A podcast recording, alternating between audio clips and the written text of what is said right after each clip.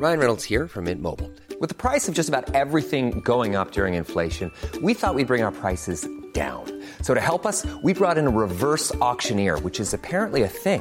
Mint Mobile unlimited premium wireless. Ready to get 30, 30, bit to get 30, bit to get 20, 20, 20, bit to get 20, 20, bit to get 15, 15, 15, 15 just 15 bucks a month. So, Give it a try at mintmobile.com slash switch.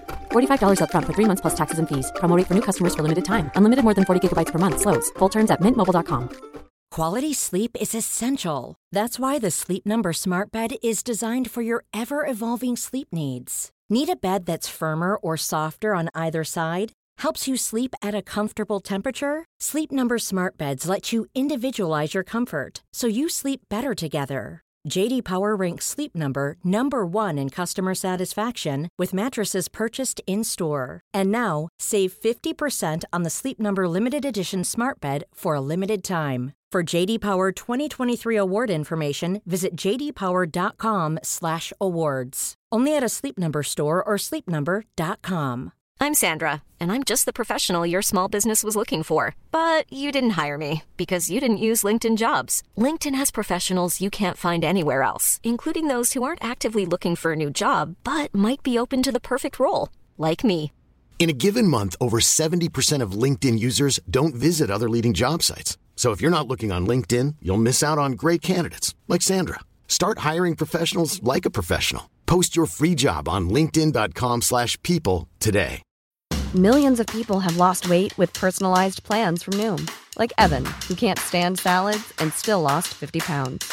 Salads, generally, for most people, are the easy button, right? For me, that wasn't an option. I never really was a salad guy. That's just not who I am. But Noom worked for me. Get your personalized plan today at Noom.com. Real Noom user compensated to provide their story. In four weeks, the typical Noom user can expect to lose one to two pounds per week. Individual results may vary. Hi, I'm Daniel, founder of Pretty Litter. Cats and cat owners deserve better than any old fashioned litter. That's why I teamed up with scientists and veterinarians to create Pretty Litter. Its innovative crystal formula has superior odor control and weighs up to 80% less than clay litter. Pretty Litter even monitors health by changing colors to help detect early signs of potential illness. It's the world's smartest kitty litter. Go to prettylitter.com and use code ACAST for 20% off your first order and a free cat toy. Terms and conditions apply. See site for details. This is Paige, the co-host of Giggly Squad, and I want to tell you about a company that I've been loving, Olive and June. Olive and June gives you everything that you need for a salon quality manicure in one box. And if you break it down, it really comes out to $2 a manicure, which is absolutely insane. It's also so easy to get salon worthy nails at home with Olive and June. The difference between how your nails used to look when you did them yourself and now with the Mani system is a complete game changer. The best thing about Olive and June too is it's a quick dry. Dries in about one minute, lasts for five days, and full coverage in up to one to two coats. Visit oliveandjune.com slash perfectmani20 for 20% off your first system. That's oliveandjune.com slash perfectmani20 for 20% off your first system. The following is a presentation of the Force Center podcast feed.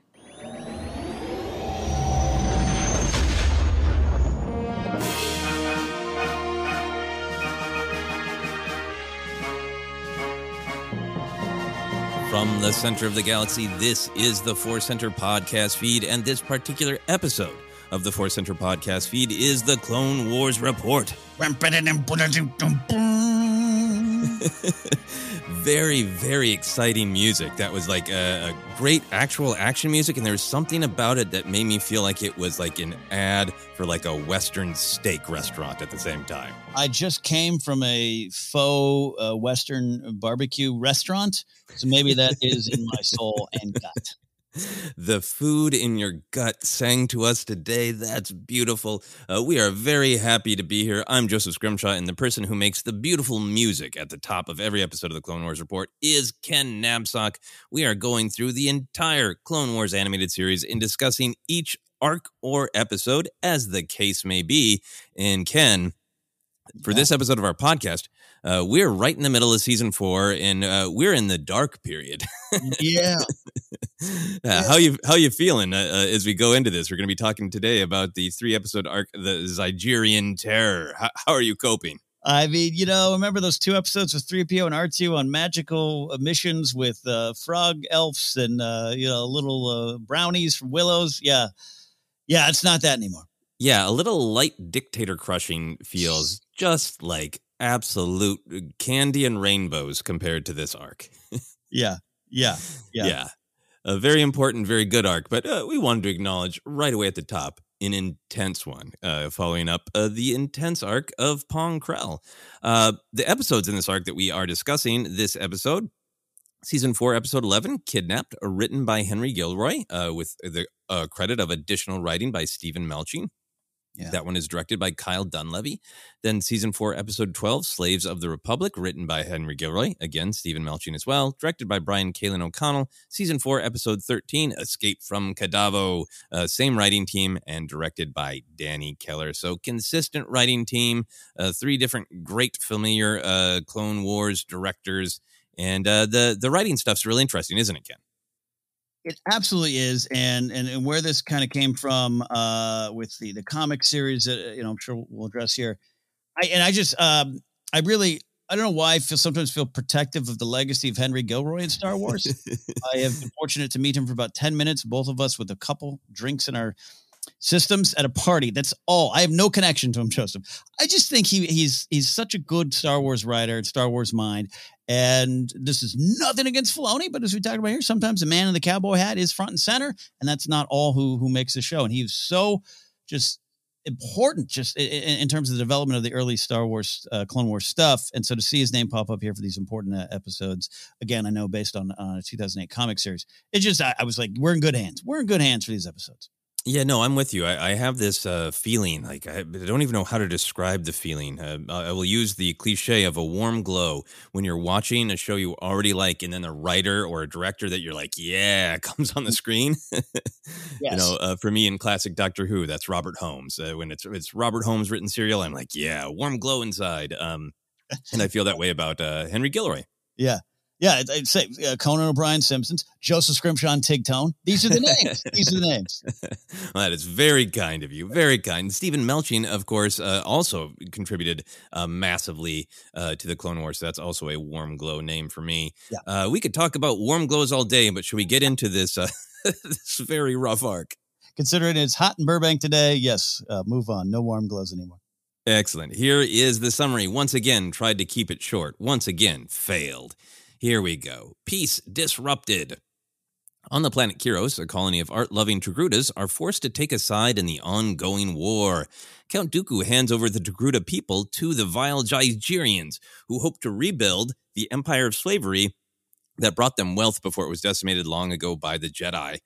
Our Jedi heroes, Anakin Skywalker, Obi Wan Kenobi, and Padawan Ahsoka Tano, arrive on Kiros a Zygerian commander, Darts D'Nar threatens to set off bombs around the colony, killing Togruta hostages unless the Jedi submit and fulfill his desire for revenge and control. Obi-Wan challenges Darts D'Nar to ritual combat and endures a brutal beating. This buys Anakin and Ahsoka time to defuse the bombs. After the bombs are neutralized, the Jedi realize they've been set up, the Togruta are long gone. Anakin, driven by his own horrific experiences as a slave, is determined to stop the Zygerians. He and Ahsoka board Darts D'Nar's escaping ship, ship, defeat his pet Blixus, and force D'Nar to reveal the Togruta colonists have already been taken back to the Zygerian Empire to be sold, and in defiance of the Jedi and Republic, restart the slave auctions of old. Using D'Nar's captured Zygerian ship, Zygerian's really hard to say, especially when I've usually been saying Zygerian, but they say Zygerian throughout this episode, so I'm trying to change. I do, yes. Using D'Nar's captured Zygerian ship, our heroes travel to Zygeria. Rex and Obi-Wan search for the captured Togruta while Anakin poses as a master and Ahsoka as a captured prize to be sold. Anakin and Ahsoka successfully make contact with Queen Miraj Scintel, and Anakin works hard to charm her. Meanwhile, Obi Wan is captured. The Queen seeks to prove Anakin's loyalty at the auction by commanding him to strike a chained Obi Wan. Anakin resists, calling on R2 D2 to launch the Jedi's hidden lightsabers, all four of them, into their waiting hands. After a brief but valiant battle, Rex, Obi Wan, and Ahsoka are all captured. Seeking to prove, she can control Anakin, the Queen makes him an offer. Serve willingly by her side, like the selfless Jedi he claims to be, and she will let his friends go free. As Anakin wrestles with his destiny, Obi Wan and Rex are imprisoned on the Zygerian's processing facility on Kadavo. Obi-Wan attempts to resist, but the Togruta colonists are punished in his place by Keeper Agruss. Again, the Zygerians seek to prove they can break a Jedi's will using their empathy as a weakness. But troubles mount for Queen Miraj Scintel when her Prime Minister, Atai Molec, worries about her dangerous obsession with Anakin. Molec calls Dooku. Darth Sidious then tells his apprentice the Sith will need slaves and does not want the competition from the Zygerians. Dooku arrives and tells the Queen he has no interest in breaking the Jedi's soul, just killing them. Anakin challenges the Queen, telling her she is a servant of the Sith. The Queen sends Anakin away and he frees Ahsoka, but by the time the Jedi return, Dooku has force choked the Queen. Anakin and Ahsoka escape with the Queen, and with her dying breath, Queen Miraj tells Anakin about Kadavo and insists he was right. She too is a slave, and there's no escape. Anakin and Ahsoka arrive on Kadavo with Republic reinforcements. Obi-Wan and Rex stage a revolt. Keeper Agruss retaliates by slowly opening the cage of the Togruta, threatening to send them falling to their doom. Ahsoka, determined to rescue her people, figures out a strategy to get the Togruta on board a Republic ship. Obi-Wan bests Keeper Agruss, who mockingly says a Jedi won't kill an unarmed prisoner. Rex declares he's no Jedi and launches a staff into the Zygerian's chest and kills him. Safely on Republic ships, Anakin insists Ahsoka's the real hero of the day. The traumatized uh, uh, Togruta thank Ahsoka and declare they will join the Republic after all, which as we all know, sadly, won't work out that great for them in the long run, probably. The end. Beautiful. Beautiful. Beautiful. Wonderful stuff. Wonderful stuff. Yeah, well, thank you. There's a lot in there, a lot in there, a lot of twists and turns, and uh, a lot of uh, very interesting ideas that I'm sure we're going to dive into here. But I want to just dive into your big picture reaction, Ken. You love this episode, like it, struggle with it. How does it compare to when you first watched it to now? All that great yeah. stuff. Yeah. Uh, first of all, I, I, consider this a very important arc, and we'll, we'll get some of the big reasons for that here. But uh, this is one of the arcs. I'll say this way: I definitely remembered this. I even sometimes will reference it. I didn't remember anything that happened in it. Just really, yeah. What do you What did you think you remembered? um, great question. I think I remembered. Um, Obi Wan going undercover as Rako Hardeen, which is clearly not this arc. he was so successfully went undercover that he disappeared into a different uh, Clone Wars arc in your mind. Yeah, um, yeah, really don't remember much of it other than yeah, oh yeah, the Zygerian or now correctly Zygerian uh, uh, slavers arc. Totally remember that. And again, I totally do. Jokes aside, I, I remember it. I just I'd been it'd been a long time I didn't go back to it because you know ah, it's too dark. I don't want to deal with it or anything like that. No, no, no. I just you know when you're you're uh, it's a Saturday afternoon. I'm going to watch the Clone Wars. You're not going to go to this arc. I don't think. Uh, you're going to go to something else. So I think I just I just hadn't experienced it in a while. Yeah. So what what was your take then when you experienced it? Do you did you really like it? Uh, did you like it with some reservations because of the really heavy subject matter? No, I actually I actually love it because I, I in the sense that it's um look you know using uh, um, slavery of any kind, no matter what uh, world, fantasy world you're in or or real world, it it it, it could be you got to thread that needle. And we're more aware of that now than even then. And some even my beloved Game of Thrones has done it well and done it bad in the mm-hmm. same sometimes same same episode. uh, only because you just uh, it's a pretty it's a pretty grim realistic thing throughout history of, of mankind unfortunately right yeah um, beyond any specific uh, uh, example of it so uh, to use it because it is part of the Star Wars story, clearly established. Clearly, in Return of the Jedi, we're dealing with it. I, I think uh, by the time we get to Phantom Menace, it's it's it's a thing in Star Wars, and then the big question of why you know why didn't Qui Gon do this and this and that, and I think even E.K. Johnston getting a chance to wrestle with it in the first Padme novel. I do love when it's dealt with in Star Wars, just on this how does it affect this story in this world we love, but then to use it as this backdrop for some real deep stuff that I don't even know. You know me, I don't necessarily have all the answers to the deeper stuff in Clone Wars. Sometimes I even have more questions, or, or, it's great thought starter stuff. To use that as a backdrop for Anakin's path, uh, the Jedi and their place in the relationship with the Republic, it, it's real deep and smart stuff. With also, by the way, some good action, some fun quips, and a lot of a lot of violence. Yes, yes. There's definitely uh, some good action. There's definitely uh, some fun quips, fun if dark quips. yeah.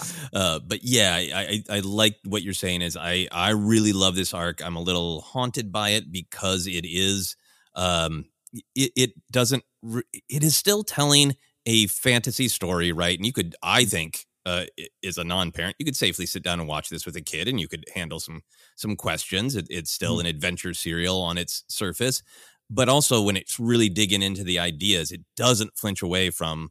Yeah, no, we are we are highlighting that this uh, horror Mm-hmm. of a, a, a society that believes that strength and power is everything, and they believe because of that philosophy, they believe that they have a right to own and sell you know other sentient beings like it does not flinch away from it it's not just like a kind of Mm. a a detail in a fantasy world it is it is the point of the arc and that's what gives it that's what makes me really love it but also be haunted by it Yeah, yeah. Again, if you're if you're deciding to tell this kind of story, it's it to me now more than ever. You know, we have grown up as a society, and Clone Wars came about during a different era where we are starting to see some changes, but bigger changes, societal changes, I think have happened or have been asked to, you know, have ha- happened in the last couple years here. So you look at things a little differently. I think if you're going to decide to do, hey, we're doing the story about slavery, I don't want it to be some sort of plot tool for you. I want it to have some meaning and some and some relevance to to the bigger story and some some painful lessons maybe even too. And I, I think this episode succeeds. These episodes succeed on all of those kind of bigger levels. Yeah, absolutely for me. And I think the, part of what is so successful about it is it isn't just like uh you know, it's set in a different era, different time, and uh, some Jedi go and uh, they encounter a horrible world. Like that, that's fine. That that Yeah. story could happen. That did happen a little bit in Master and Apprentice, and I, I think that was that was handled really well, uh, well there. But this is this arc is so much um, uh, telling the story of the Clone Wars. So many big picture important things are being advanced.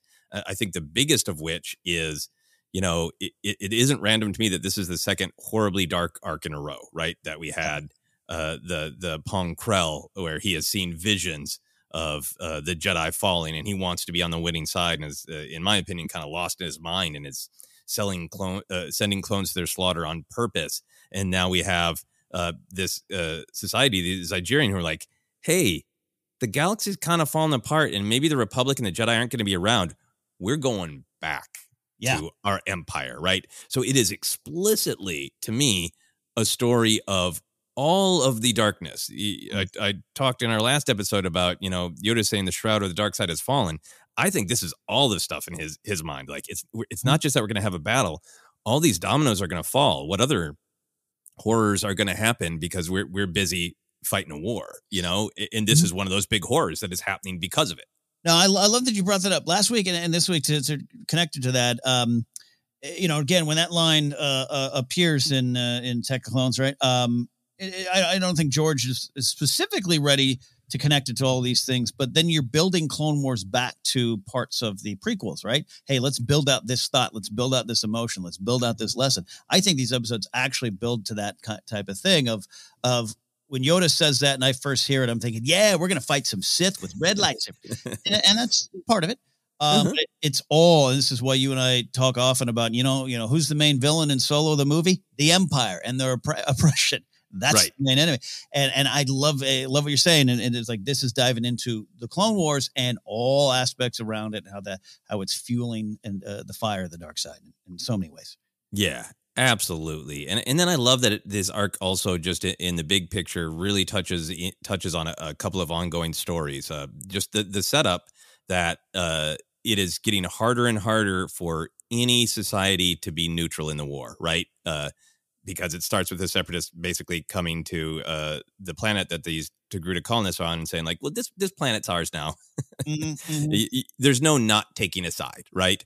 Uh, That's a big picture thing that has been developing over the entire animated series. That there's no escaping the war. i the larger it gets, I think we're also moving forward on the big picture really explicitly about how how competent Ahsoka is and how Mm. much she is coming into her own is highlighted a couple points in this arc.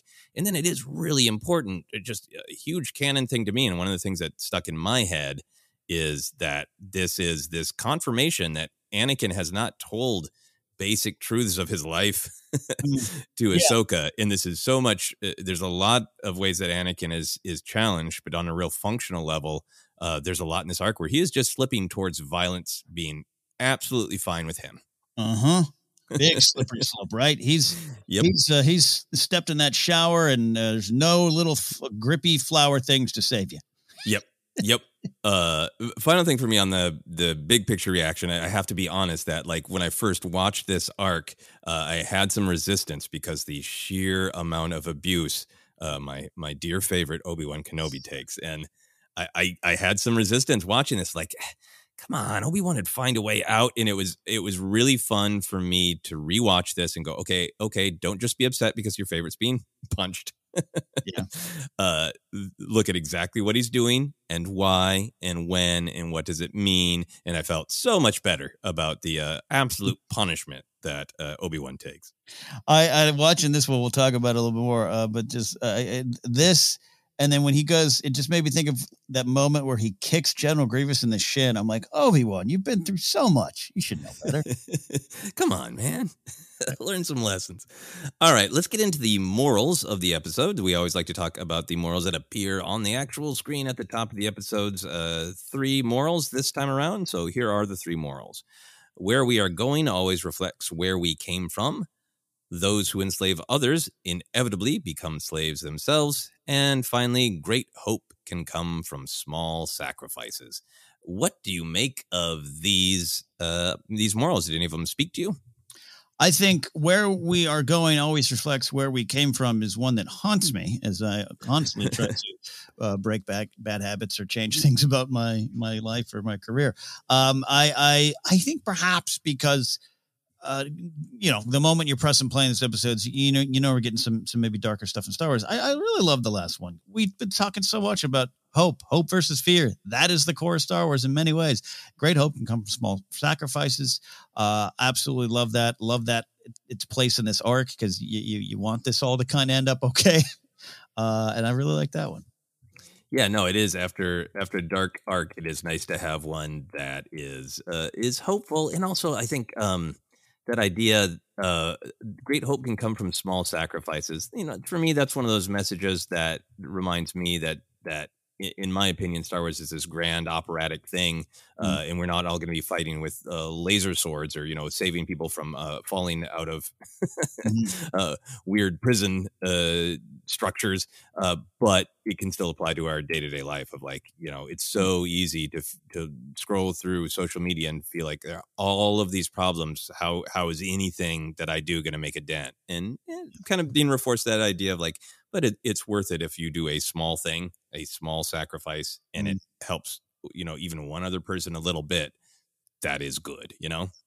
Yeah, spinning wheel of hope can can start with a small push, I think, and and uh, I like what that means. And the other ones are are powerful as well, and I think probably at at the core of the of the arc more than anything, uh, uh, especially as as it is, you know, for Anakin, who who, man, you know, who who makes we know some big mistakes coming, but a lot of it, I want to talk about where he came from and how maybe didn't get a chance to fix that.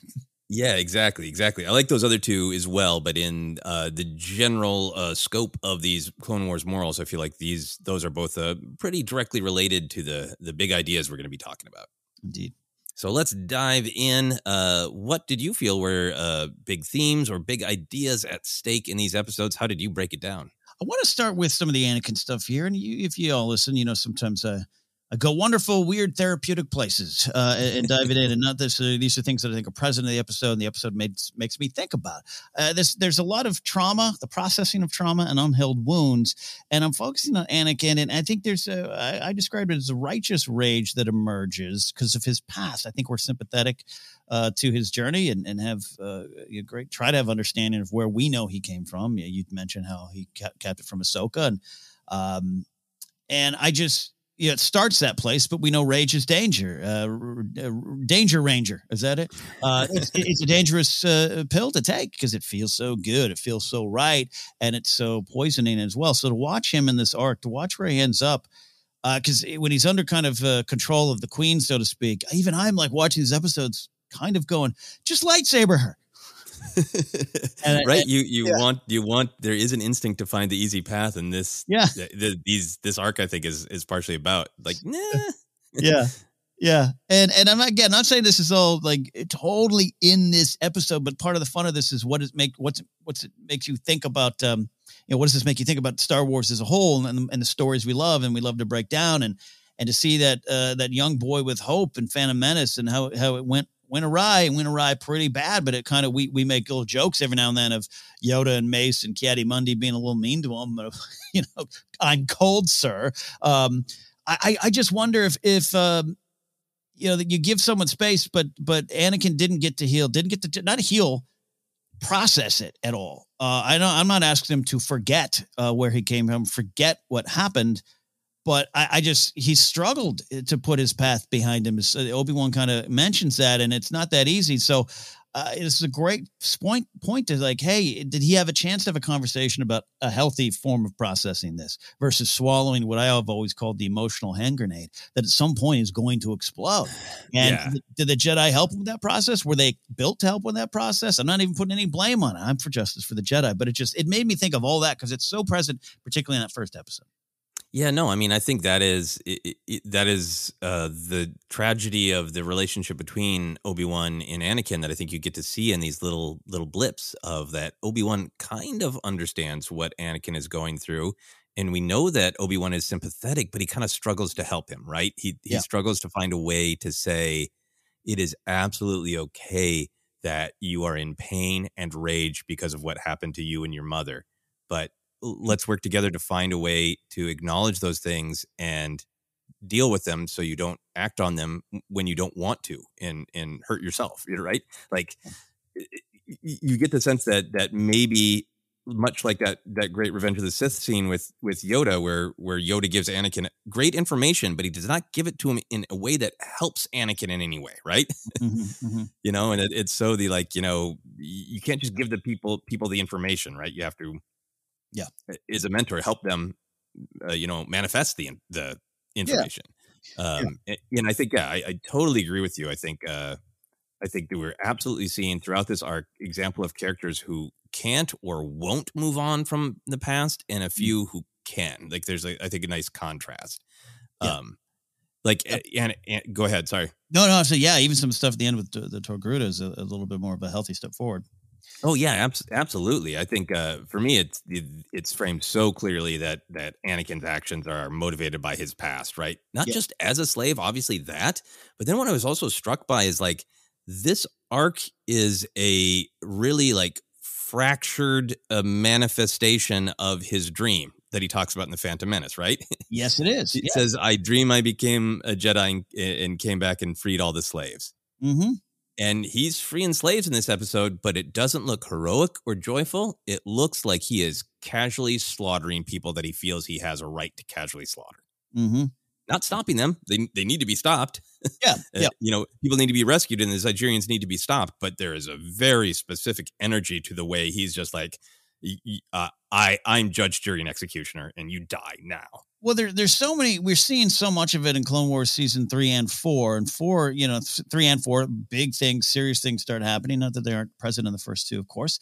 Uh, in fact think of some of the mandalore stuff in season two where, where it just it is this constant roadmap for anakin uh, to to p- perhaps see and make better choices going forward and he and he does sometimes and a lot of times he doesn't. And a lot of times you just see the the the, the and i take that i take that as a little bit of, of a lesson for uh, yeah, not us just to point out and go, hey, that's like the Return of the Jedi thing, or that's like Revenge of the Sith, but to look at it and go, life does that too. This is why that first one I said it haunts me. That first moral of where we're going always reflects where we came from. And bad, I just boil it down. I'm just giving an example of bad habits. But for Anakin, it's just like in three acts, this keeps playing out over and over and over again across the galaxy. And you keep making sometimes worse decisions than before, but maybe you survive. Maybe you get out of it by the skin of your teeth. Maybe you save the day, thinking back some of the, the brain invader worm stuff, you know, where he kind of rushes in, but eh, maybe it ends up okay. And so how it all just keeps flowing into his eventual fall. Yeah, no, absolutely. Um, there is that that great moment where he and Ahsoka are, are, you know, getting getting closer to rescuing the Togruta, and he just rushes in after he uh, opens the door and just like, yeah, there would have been a lot of ways you could have force pushed them, you could have hacked a handoff, and he just slaughters them, right? And, and they cut and, they cut away to Ahsoka. Yeah, and she gives a little like, "Come on, master," right? Yeah. And so like she, there, I had forgot about that shot, and it to me, it's like it's it's so big to Anakin's arc because it is that slippery slope of, um, yeah, the Zygerians need to be stopped, and the Jedi philosophy is clearly if you know it, it's life or death. Mm-hmm. So be it. The, the Zygerians have made their choice, but you can see it's such a slippery slope from Anakin's mindset. To me, is well, look, they they have done something awful, and uh, they deserve to die. Mm-hmm. Mm-hmm. But is that because of what they represent about your pain in the past, or is the way you're you're just cutting them down helping rescue the people you're doing? And if you can get to that mental place of, uh, yep, the, uh, they've wronged the galaxy, so I can just slaughter them. That's mm-hmm. a that's just a step away from they have personally wronged me. Yeah, and now I have you know, in my own mind, my permission, you know, and th- that's what that's what uh, uh, Sidious is working on, right? Of saying like, yeah, yeah, of course, Anakin, it's natural. The Dooku cut off your arm, the Tusken Raiders, mm. uh, you know, killed your mom. Of course, anybody who wrongs you deserves to die. That's that's totally natural. Good job, buddy. this is in sports terms, he is pushing the football of hate down the field. Yep. just that one more yard, one more first down. And, and, and, and I even, for the second episode, there's a lot of this talk of, you know, sacrificing principles of the relationship with the Jedi and the Republic, which is completely up for scrutiny, being scrutinized. But I, I wrote that on this note of it, it's given in, in, given into fear for seemingly good causes at first. Fear motivates Anakin again, again, time and time again, but a lot of it is really saving his mother, saving Padme. Of course, these are good things. And if, if we look at Star Wars as these morality tales, old George and the 12 year old talk there again and again and again. This is again signposts. See how he keeps doing this? See how he keeps doing this? See how each one is just the slope is more slippery every yeah. time. And I love yeah. I love that these episodes really get into that as well as some of the universe galaxy related stuff of hey there's slavery in the galaxy and you know blah blah blah those issues as well but this is the anakin stuff really moves these episodes yeah, and, and I, I really like that it is it isn't just Anakin, right? This this theme that's really pointed out by that moral, this big idea of moving on from the past uh, or not is really reflected in the big groups. The the Zygerians want their old empire back. That's their whole thing. It wasn't like, a, eh, we're just starting this up. They so want the past back. They feel they deserve the past, right? Uh, the, I wrote down this quote of uh, long before this war, you Jedi destroyed the great Zygerian slave empire. Um, everything is being motivated. The Zygerians are being motivated by vengeance and hatred. It's not even like they're trying to do the auction and the Jedi are stopping them. It's like they're trying to work the Jedi into the auction so they can punish them. yes, yes. You know, it, it Darts D'Nar is explicitly like, I'm supposed to have left this planet, but I stayed behind to break a Jedi. You know, like every, every, everybody wants to break a Jedi because they have not let go of the past. They they're yep. you know working through their trauma of, of, what they think is their trauma of losing this great empire. Yeah, uh, yeah.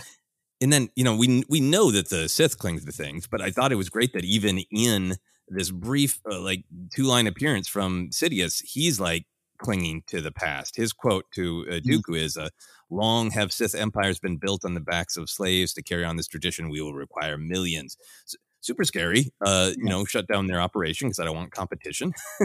yeah. yeah. Uh, but it's also yet another reflection of you know an individual or a larger group who is all about uh, obsessed with getting back what they had. Mm.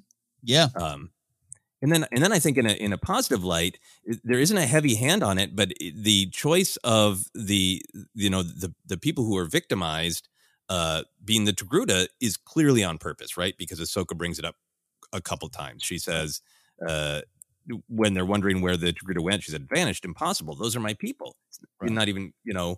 Uh, it, it seems like she has this emotional connection. She really you know uh, firmly says at the end, "I'm going to help my people." Right? She makes a thing about it how they're they're her people, but it seems like it is about compassion, not about. There's nothing in in this arc where Ahsoka crosses a line and handles the situation differently because they are her people. It's just that she feels this connection to her past. I think. What did you make of all that? Uh, it is. Uh, um, you know, not at the risk of uh, uh, offending uh, old generation Star Wars fans, it's it's kind of this more proof of of Anakin, uh, excuse me, Ahsoka, uh, being the the best example of Jedi.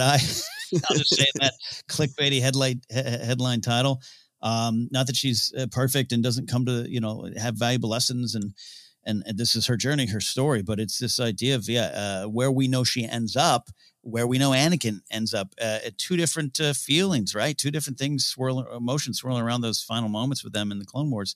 Uh, not counting uh, season seven, we were blessed to get. But if you talk about just where we end with Ahsoka and the main arcs of Clone Wars, um, yeah, I, I, think it's. I think you said it well. They're, they're, I, am comparing this to say the Tusken Raider incident, Attack of Clones, which was you know more specific to his mother and the, some of the issues. And again, we're not we're not saying this. Not, all this is easy for Anakin. No, you know, this, this, isn't buck up, kid. Uh, take a lap hit the shower so you'll feel great. This is you know it's, it's important stuff. Yeah, it's not walk off your emotional trauma, Anakin. Yeah, yeah, yeah. Work through it appropriately so you don't hurt yourself yeah. and others. But I, I I look at that and look how Sidious leaned into that. Well, yeah, man, you killed the you killed the Raiders, and how this is uh, Ahsoka and her people. There should be you you would see, think the same thing. She would go lightsabers out. Uh, and just start hacking people in half. And she does not make that decision. She she takes a different way, different path. And I'm not saying she's like, you know, she's the perfect one. Every eh, you know, I don't mean that uh, in a fighting fighting way, like I'm on a debate show, but time and time again, when faced with choices, she makes different ones than Anakin that I think end up are eh, just better, more healthy, more right. Yeah, I think what I really appreciate the more I watch the Clone Wars animated series is sometimes it's pointed out really directly, and other times it's just there that Anakin and Ahsoka share compassion, deep, deep, deep compassion for others. But uh, where Anakin allows that compassion to curdle into uh, fear and anger and violence, uh, Ahsoka consistently manages to keep it about, well, if I care about that person, then what can I do to help them and keep the focus on the people that she cares about rather than her own fears and, and anxieties? Well, perfectly said. Not just well said, perfectly said, because that, that really just uh, is uh, is that um, exa- the example I was thinking of earlier? Just you know, even uh, Anakin has been a few times where he has lost contact with her and how he reacts and how he does it, and they're valuable lessons. And some days, yeah, you rush in and you save the day, and that might be a band aid on a bigger problem going on within Anakin. Yeah, yeah, and, and and for me, that kind of funneled into uh, along with this moving on from the past. I think one of the uh, other really big ideas for me of this arc is is about compassion in that idea of is it a strength or a weakness, right? Um, we, we see this villain trope certainly in Star Wars, but in lots of other places of like, uh, I'm actually more powerful because I don't care about anyone, and you caring about other people, Superman or Spider Man or whoever, is your greatest weakness.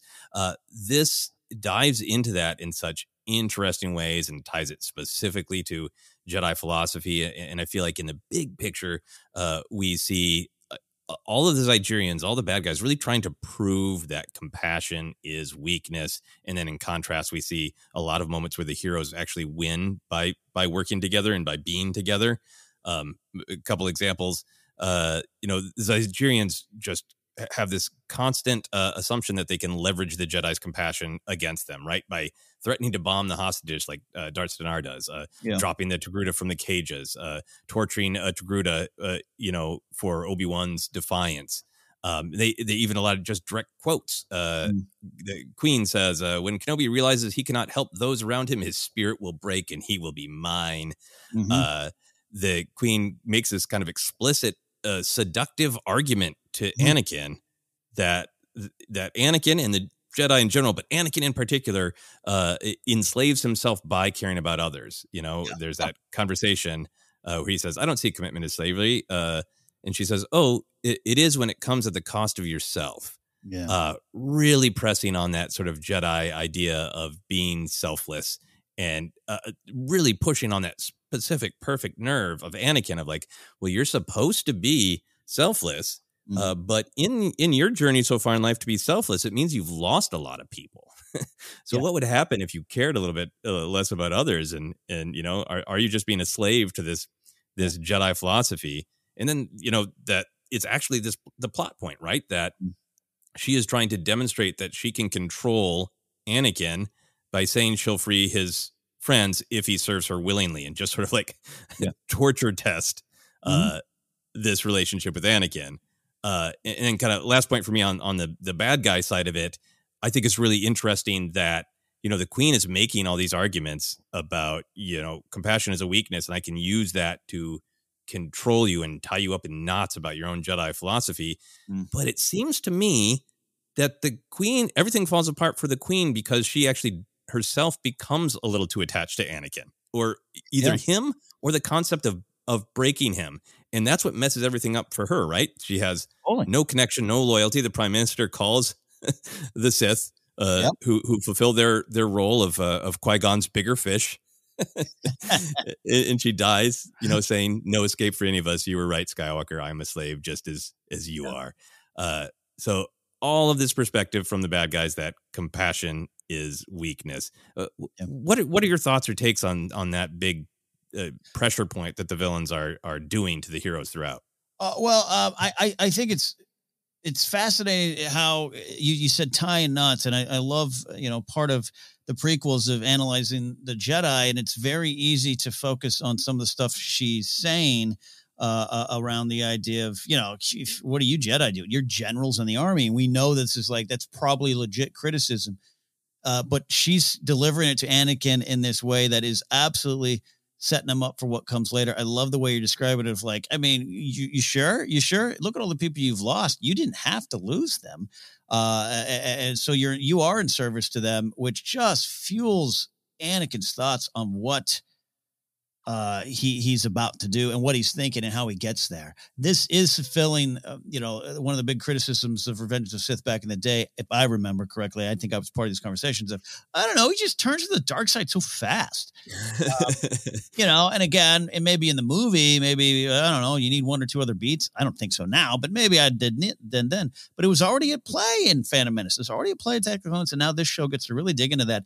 And she's saying those kind of things. It's it's this it's it's a bad faith argument, but she's Yes. saying some things that make sense. And of course, it's going to twist in Anakin. And I think Obi Obi Wan and, and, and Ahsoka are going to have a different way of looking at it. Yoda, Mace, everyone's going to have a different way of looking at it. Uh, and other people are going to be like, yeah, we shouldn't be generals. Yeah, we are sacrificing our stuff. And yeah, we might be in too deep to the Republic here.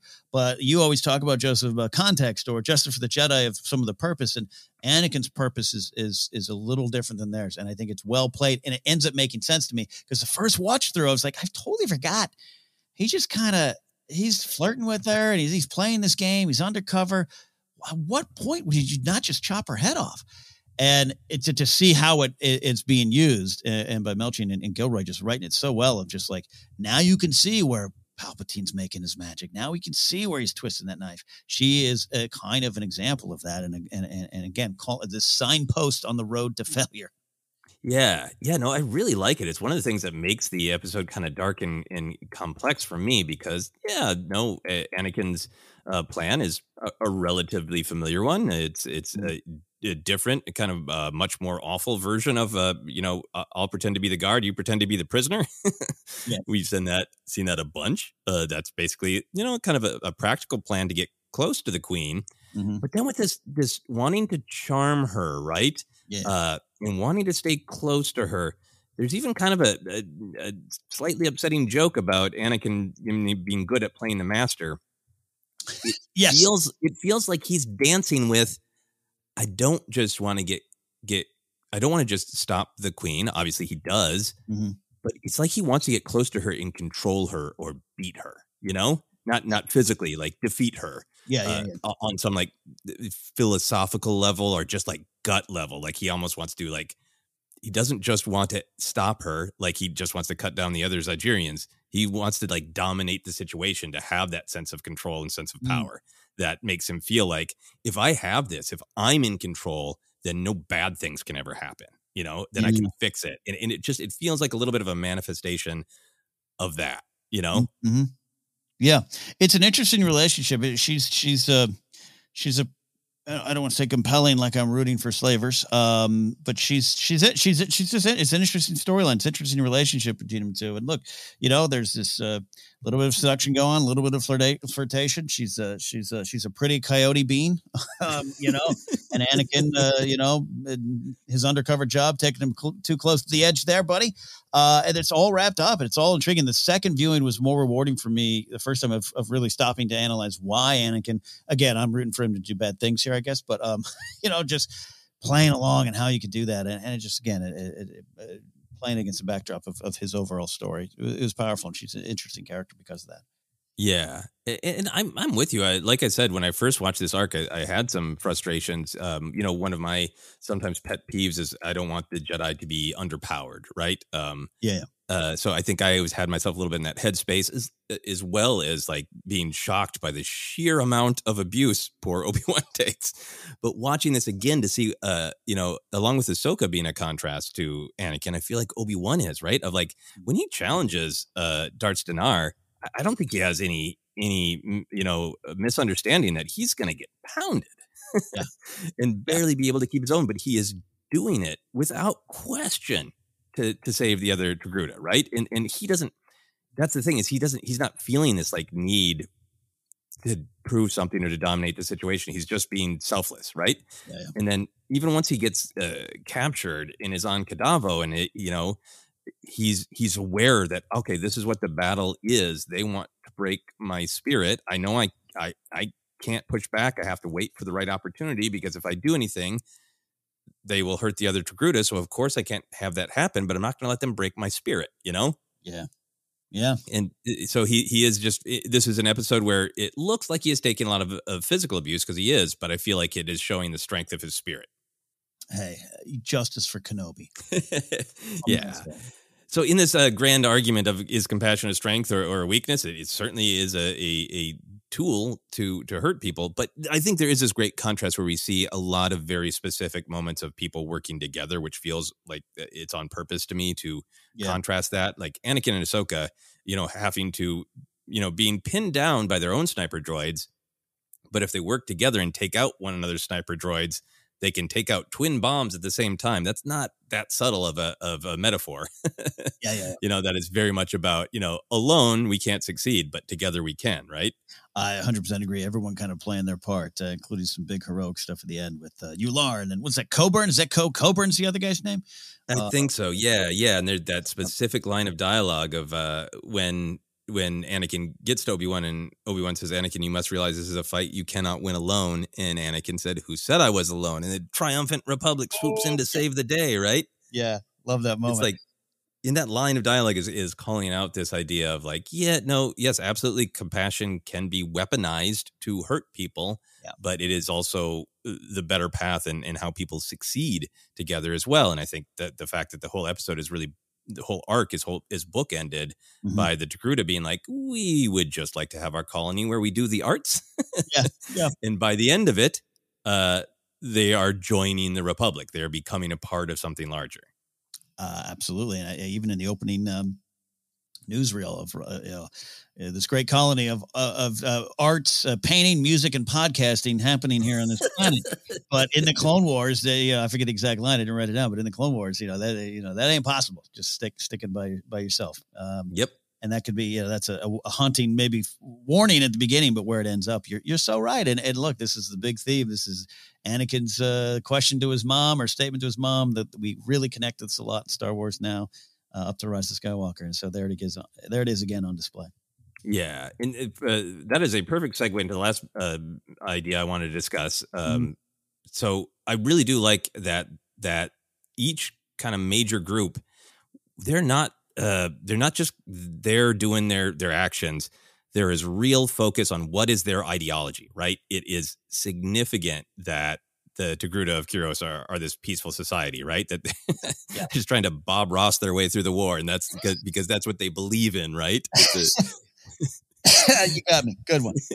It's it, they're like they're a beautiful society, right? They're like, great. This is yeah, full expression of creativity. Beautiful, right? Happy accidents all around. Happy accidents everywhere. And then I love that the Zygerians in a lesser arc could have just been evil, right? Mm-hmm but they are fully aware of and absolutely verbalize their horrific uh, ideology, right? Uh, that's one quote from the uh, Queen of slavery is the natural order of things. The weak deserve nothing more than to kneel before the strong. They are, mm. it's not like, oh, I don't know, I was just raised this way. It's like, no, this, our society is built on this perspective that strength is everything. Well, th- this is kind of what's up top of just like this is a very pers- purposeful use of this kind of scenario. You could easily make a, a, a fantasy sci-fi story, just be like, ah, you know, it'd be great. Let's toss in some slaves, you know, right, right, right. And it could be so irresponsibly used as a story piece. This is not. And you analyze it and, and you deal with it. And you deal with it in Star Wars. You deal with it for what it means to the bigger picture of the dark side. That's that Sidious speech is pretty chilling. Yeah, pretty chilling. Uh, yeah, no, we're going to need it. Slavery is a tool for the rise of the Sith, and we we're, we're back, baby, and they're back. Let's do it. Yeah. It's that's that's that's big stuff. Yeah, Zygerians are a little too close to us uh, philosophically, so can't let them run with it. Yeah, and then we we've already discussed it a lot, but there is obviously just a lot on display of like, well, who are the Jedi, right? Well, it, they're selfless and Hmm. they uh, give of themselves to save others. Uh, what does that actually mean? How often is that a weakness? How often is that a strength? Uh, we get Queen Miraj's speech. I, I agree with you about just totally being like. Um, a hypocritical like well you're not good either jedi. You know you're you're slaves to the republic so you're not strong anymore and I, and and we hate you because you destroyed our empire and we want to put our boot on our neck to prove that we can uh and seeing how the jedi respond and then this thing i really wanted to ask you about uh since there's this highlight throughout the arc of what are different groups ideologies including uh, the jedi's selfless compassion we get that beat at the end where uh where uh Agruss i believe uh is kind of smugly saying well a jedi doesn't kill an unarmed prisoner and then obi-wan kind of gives the look to rex and rex is, has the classic i'm no jedi Yeah. how did you feel about that what do you what did you feel like for you that moment man I felt, I thought about this a lot, Joseph. I felt it was a dirty, dirty cheat from Kenobi, and I loved it. and you know, it, it is just what it is. I, I don't think those two are on a slippery slope. Uh, uh you know, you, could be again. All these again, uh, we, you know, we're having a lot of fun discussing these three episodes of an animated program that we. lo- None of this is easy. None of this should be easy in life. It shouldn't be easy. These decisions, uh, you know, maybe they should be, but you know what I mean. It's like there's there's always these uh, complicated shades of gray, and this was one of those ones of like, yeah, yeah, this is a shade of gray. Kill him, and and it's not just it's not just that he hits him in the chest. The chair then flies into the wall. and explodes a little Yeah, his face is smashed in. yeah no i feel like it is a moment of humanity and and i would probably say even though he he's uh he's my favorite uh a moment of weakness from obi-wan like eh, obi-wan does go through a lot and i feel like in a different moment uh rex would do the i'm no jedi and pull back and obi-wan would be like rex rex that look to me is like yeah no i'm not gonna break my code Yeah. but I'm not going to stop you from following your heart, Rex, is a little bit of an Obi Wan slippery slope, I think. I'm gonna put the money on the counter, and if you take it, I'll be I'll turn around. Um, Yeah, I didn't steal it. I just looked the other way. Uh, and I, again, I'm okay with it. Obi Wan is owed this one after uh, what he went through in this episode, this and the, all these episodes.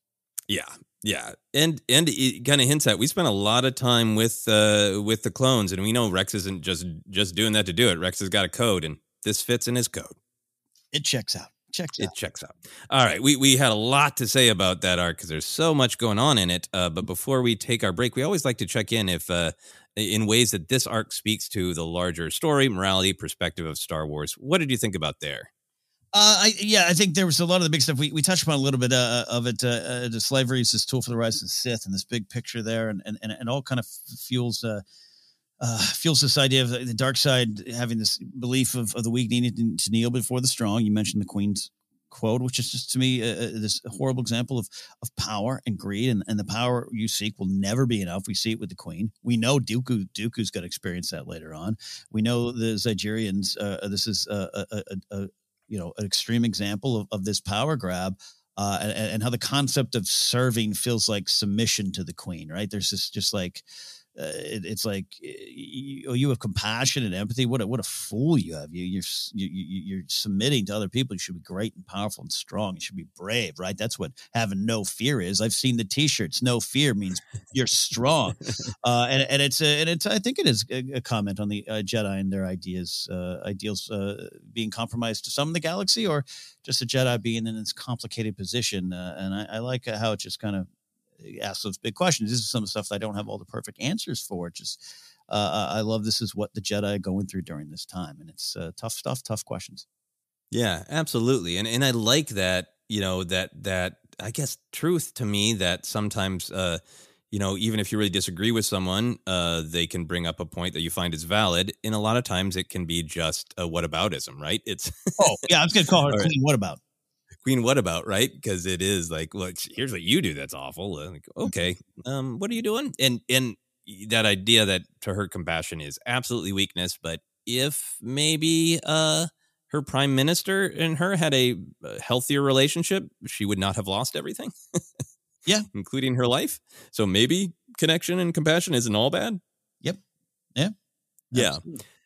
Um, I think that's the thing that really resonated for me. One of the many things that I love about the movie Solo, and I know you and I uh, both love it. And this is something that that uh, popped for me in that kind of first weekends weekend of viewing, and we we've talked about a little bit. But I feel like Solo really presents these kind of two uh, options for mm-hmm. looking at how uh, people and systems interact with one another, right? Uh, yeah. Qi'ra has this bittersweet opinion that this is the way it is. Everybody serves somebody. Yeah. And uh, when Rio is passing, he he is kind of uh, uh, underlining Val's uh, philosophy that everybody needs somebody. Uh, you know, Qi'ra doesn't think she's going to get out of this trap. Uh, eh, Han thinks he's alone, but he he really needs somebody. He's with Chewie. You know, go on and on about that film. But the point is, I feel like that big idea of how do you look at the world, the galaxy? Does everybody serve somebody? Are you always going to be underneath somebody else? Mm. Or is it more everybody needs somebody? We we you know we need mm-hmm. support mm-hmm. uh, and structure to get through this together Mm. you know, mm-hmm. is it all of us with linked hands or is it everybody is on top of somebody else? Hands across the water. Yeah, no, uh, look, I, and I think a little bit ties, uh, maybe I'm off base here, Joseph, but like ties to some of the stuff with Anakin I was saying up top of, of left to deal with some of these big things alone. And that's a, a problem I think uh, that can happen in, in even our society. And, and I'll say, but t- t- t- typically w- with with men who feel as though they have to be left on an island to be this strong type, to, I, I, I don't, ha- I, I, can handle it. When when really maybe you can't, and you maybe need the help of others, and maybe you need the, uh, different people around. Maybe you need to ask for help. And I think Anakin has been allowed to again swallow some emotional hand grenade, uh, and I think it all fuels uh, into some of the bigger choices, uh, fuels the bigger choices, I should say. Um, yeah. So, anyways, I don't know if I'm off base there, but I think it connects in some way. Oh, I think so. Absolutely. I think I think uh, Anakin is coming from the perspective of everybody needs somebody, and through this, you know, manipulation and mm-hmm. his pain and his his fear of, hey, if if I'm a selfless Jedi, you know, what what wants am I denying? You know, mm-hmm. he ends up in an everybody serves somebody uh, situation, yes. literally, and philosophy. yeah, no, I mean, look, there's I wrote down the note of Anakin and fear-based attachment leads to him taking a deal that will give him the power to keep the, those he loves alive. Where have we heard that before? Lost on an right? island, left alone. Eh, you, this is the decision he makes, and this is the decision he'll make again, uh, fatally, quite frankly. Yeah, absolutely, absolutely. Uh, my last uh, big picture observation is just a small one, but it's one that really entertains me, uh, and it tracks through the Clone Wars. How much Dooku, unaware of the big picture plot of Sidious, just really wants Obi Wan and Anakin to just die already. They are just absolute annoyance, and he just wants them to die. We'll discuss one of the best comedy moments yet in the second I think we have the same thing written down. So uh, let's take a quick break and get to that. We will be back in just a moment.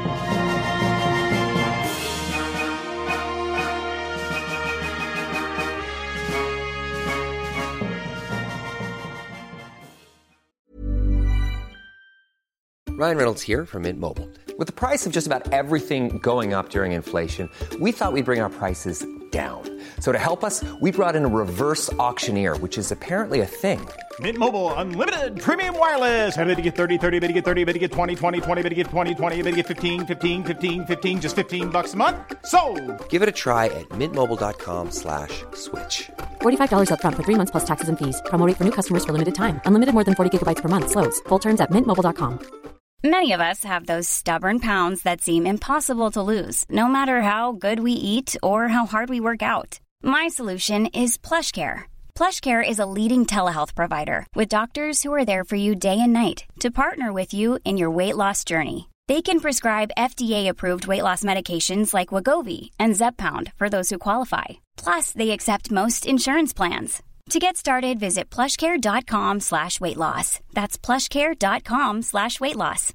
Hi, I'm Daniel, founder of Pretty Litter. Cats and cat owners deserve better than any old fashioned litter. That's why I teamed up with scientists and veterinarians to create Pretty Litter. Its innovative crystal formula has superior odor control and weighs up to 80% less than clay litter. Pretty Litter even monitors health by changing colors to help detect early signs of potential illness. It's the world's smartest kitty litter. Go to prettylitter.com and use code ACAST for 20% off your first order and a free cat toy. Terms and conditions apply. See site for details. Life is full of what ifs. Some awesome, like what if AI could fold your laundry? And some, well, less awesome, like what if you have unexpected medical costs? United Healthcare can help get you covered with Health Protector Guard fixed indemnity insurance plans. They supplement your primary plan to help you manage out of pocket costs. No deductibles, no enrollment periods, and especially no more what ifs. Visit uh1.com to find the Health Protector Guard plan for you. Millions of people have lost weight with personalized plans from Noom, like Evan, who can't stand salads and still lost 50 pounds. Salads, generally, for most people, are the easy button, right? For me, that wasn't an option. I never really was a salad guy. That's just not who I am. But Noom worked for me. Get your personalized plan today at Noom.com. Real Noom user compensated to provide their story. In four weeks, the typical Noom user can expect to lose one to two pounds per week. Individual results may vary.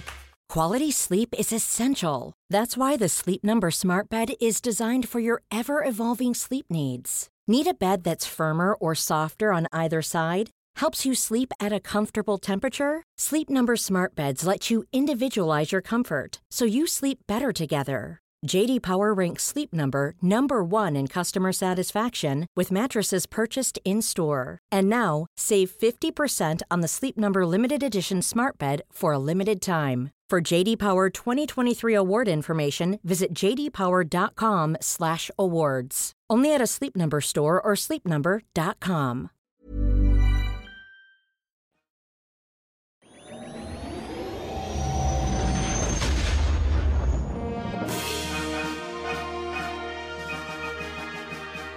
And we are back to continue our discussion of the Clone Wars arc, the absolute horror of the Zygerians. We are going to talk about some of the moments that we uh, really enjoyed and responded to. We're going to start with action. There is a lot of action in these three episodes. Some of it uh, quite upsetting, I think, but some of it very fun. What were some of the fun moments for you? Look, a slaver going face first into a monitor after being stabbed in the chest, I think is fun comedy wins. Um, there's a lot. Look, there's a there's a you know Star Wars drawing from so many different uh, genres and motifs and styles and movies. There's a lot there. The Zygerians, to me, I I couldn't really find any specific notes in doing research for this episode, but they have a lot of uh, Egyptian vibes to me, including the slavery side. Yeah, I would definitely say like ancient world for sure, right? Ancient, yeah, ancient world. Yeah, I want to make sure. Yeah, I'm talking about yeah. Uh, biblical times here, kids. Um, uh, yeah, so there was a lot of that. So there's that, but there's the first episode has a lot of old west action. We got some we got some Star Wars Western stuff, and to me, I felt you had an old west horse chase that's just speeder bike chases. And even at one point when they jump on the ATRTs, Anakin and Ahsoka, eh, they're on like a couple slow clod hopping horses trying to get back into action there. But I loved all of it. I called it the Easy Rider speeders with the sidecars there. Yeah, no, that was that was really just like wow, the Clone Wars is just having fun, right? That uh, suddenly we were introduced to biker droids. I mean, they don't look that different, but you know, they call them biker droids, which is great. And then like, yeah, the fact that they're these are speeders, but wait, they have swiveling sidecars. Uh, with Get blasters on them. Running. Yeah. Dennis Hopper Yeah. in the sidecar shooting. Yeah, I, I I think I, I'm not an entire expert on the uh, timeline of the Clone Wars toy line, but by now I think it, the toy line itself had slowed down a little bit, so they weren't making anything. But it, it felt like, hey, you guys want a new speeder toy? Because this is cool. Like that's in a great way. And I, I like that long one beat where Ahsoka's blasting away, and then she just jumps off and cuts the head off a droid and jumps back onto her sidecar. Okay, yeah, okay. I wrote that down too because I, I called it uh where did I put it? But just I mean, she chops his head off like it's like she's Dexter. Like it, she's just like, oh, I got a code and I'm gonna kill. Like it was, it was. uh tipped a, a cap to to Ahsoka there. It was great stuff. Yeah, tonight's the night, indeed. A little Dexter Ahsoka crossover. Uh, yeah, so I that initial uh, uh, fight was great. Uh, I, I tried not to write down all Obi Wan things, but I wrote down a lot of Obi Wan That's things. fair. Um, That's fair. Uh, I really like the obviously uh, when Darts D'Nar is just beaten the, the stuffing out of Mm. poor old Kenobi. I like that moment where Obi Wan is still focusing on the mission, which is to keep Darts D'Nar distracted and not Mhm. knowing that Anakin and Ahsoka are uh, are you know defusing the bombs. Right. So he he D- D'Nar is distracted by the message on the comm unit. So Obi Wan punches him and then shatters the comm unit with Darts' head. Yes. Is like that was that's you know an action move that is tactical. Mm-hmm. Mm-hmm. Uh, yeah. I mean, you have more. I mean, f- feel free, Kenobi yourself out here. Uh, this is Oh, yeah, is the uh, weekend of Kenobi. So let's do it. Uh, there's also just it was satisfying, you know, when uh, in the second episode, uh, I, I like the breeze. There's a lot of great stuff with them. Mhm. Uh, the the big gilded or the big uh, gliding monsters, gliding lizards. Oh, yeah. Uh, but there's that moment where uh, once Obi Wan has discovered, I believe Governor Roshti, the poor Togruta, in the pit, and he jumps up on the Breezak and then throws the Zygerian directly down into the pit that he just rescued the governor from. Yes. A lot of people go do some falling uh, in these episodes. These are some great falling arcs. Yeah. Um, What, what, are those, what are those creatures called again? Breezax. Breezax. See. I know uh, you're still prepared for any trivia questions uh, contests that break out among us. Uh, I I I just called them flying lizards, and now I want one. Oh, they're great. Uh, there's that one moment where the, you see that they're kind of like almost hopping on the air, like they're flapping, but it almost looks like they're hopping on a cloud. It's Great. ah, I love great stuff. Love lizards. Um, yeah, I- another moment uh, in the second episode that I liked is uh, it was kind of an action moment, but it was more a a, a- moment of resistance when Ahsoka is in that cage dangling off the building, uh, where she just gives that slight push uh, to the Zygerian, uh, and he almost falls over the edge, and then he erect- electrocutes her. So it's that like, Yeah. yeah, I know you kind of have me in a cage, but also please be aware that I could throw you off of this building at any moment. yeah, yeah, yeah, Yeah. We, we should point out at one point again, Anakin gets electrocuted. A long line of Anakin, get ready. Oh yeah, no, I I I had that down in the lore, but yes, he he gets uh, electrocuted by whips and once again by Sith lightning. He's taken a lot of Sith lightning. Uh, I'm not laughing at you, Anakin, and I'm just wishing you could have picked up on the clues. I Uh, want that uh, special edition of Revenge of the Sith now that we have the Clone Wars animated series. When uh, when Palpatine says to him, "It's like, well, he cut off your arm. It's only right you wanted vengeance. He also shot you with Sith lightning many, many times. Many times. Many times. What else do you got on your action list? Well, in that Kenobi uh, fight there at the beginning, which reminds me of that uh, Kids in the Hall uh, ongoing sketch of uh, McCulloch and McKinney playing the troubled uh, uh, relationship, boyfriend, girlfriend, and he's always getting his ass kicked, and she's always yelling, "Stay down, stay down," just Kenobi. But he was doing his job. But in that, when it ends, when it finally ends, and he's like, "Finally, it took it took long enough," and he crunches those droids, the the assassin. droids. Yeah. So in watching this episode, I'm setting up. A lot of times when I watch these the first time, I'm setting up the notes. You know, I'm kind of looking up, looking down, looking up, looking down. That happened, and he crunched him, and I literally went, "Whoa!" What? is-" I had to play it again. I was like, I had no memory of that, and it is one of those that's pretty cool Star Wars moments. I loved it. It's a really great moment, and, and I, I really like it because it shows you that, like, yeah, he's doing his best to kind of fight back against uh, against Darts D'Nar, but he's just he's just waiting, right? And then he's like, "Nope, look, uh, this was me. Hold, I was holding back on my power on purpose. Yes, yes. I meant to get my ass kicked," says Obi Wan Kenobi by uh, shattering those two droids. I meant to do that. Yes. yeah, that was a great moment. A great Obi Wan moment. Uh, another Obi Wan moment for me, jumping into that uh, third episode, is it, it is just satisfying after all of the uh, the horrible uh, brutality where he when he gets moving. Uh, when he and Rex start fighting back, and he uh, ducks that laser blast to the face by just bending over a little bit, Mm-hmm. and then he immediately lifts his arms up and gets the Zygerian to shoot his own bonds off. Yes. Yeah. Yeah. Oh, yeah. No, I, I know. Yeah. And Obi Wan even has a look of, huh, all right, imagine that. Yeah, nice, nice. I still got it. Um, yeah, and we we talked about it, but I wrote it down here. Of the, it, it's one of those moments where you're almost like cool when Anakin plunges into that hallway, and I think he does the behind the back final stab. Yeah. you know, and there's that that part of he's like, oh, you're right, yeah, wait, oh no, and you get that question look from Ahsoka. It's a really effective moment of action. I'm not going to call it just fun, Mm. Yeah, because it's yeah, some darkness, but it's still cool. Yeah, uh, I love uh, the, we, the last couple um, arcs here of really uh, justice for the ATRTs. It's, uh, normally, I think, think they're kind of useless tech. Like, I wouldn't want to be on one. You're up and exposed. like, yep, one of my favorite piece of tech. But I love the use of it. Then Anakin and Ahsoka doing that super leap off of them, double tapping the X button to get up to the the cruiser, uh, the ship. I, I really like that moment. That, that, I thought that was really cool. Yo, yeah, no, I the the mega leap there, both from the ATRTs and then from Anakin and Ahsoka, is really cool. It's when you have to time that that video game leap. You press X and then you press X again.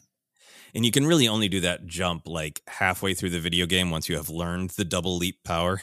Yeah, yeah, yeah, yeah. After the mentor shows up and says, uh, "Remember this lesson you learned." Yes, yes. exactly.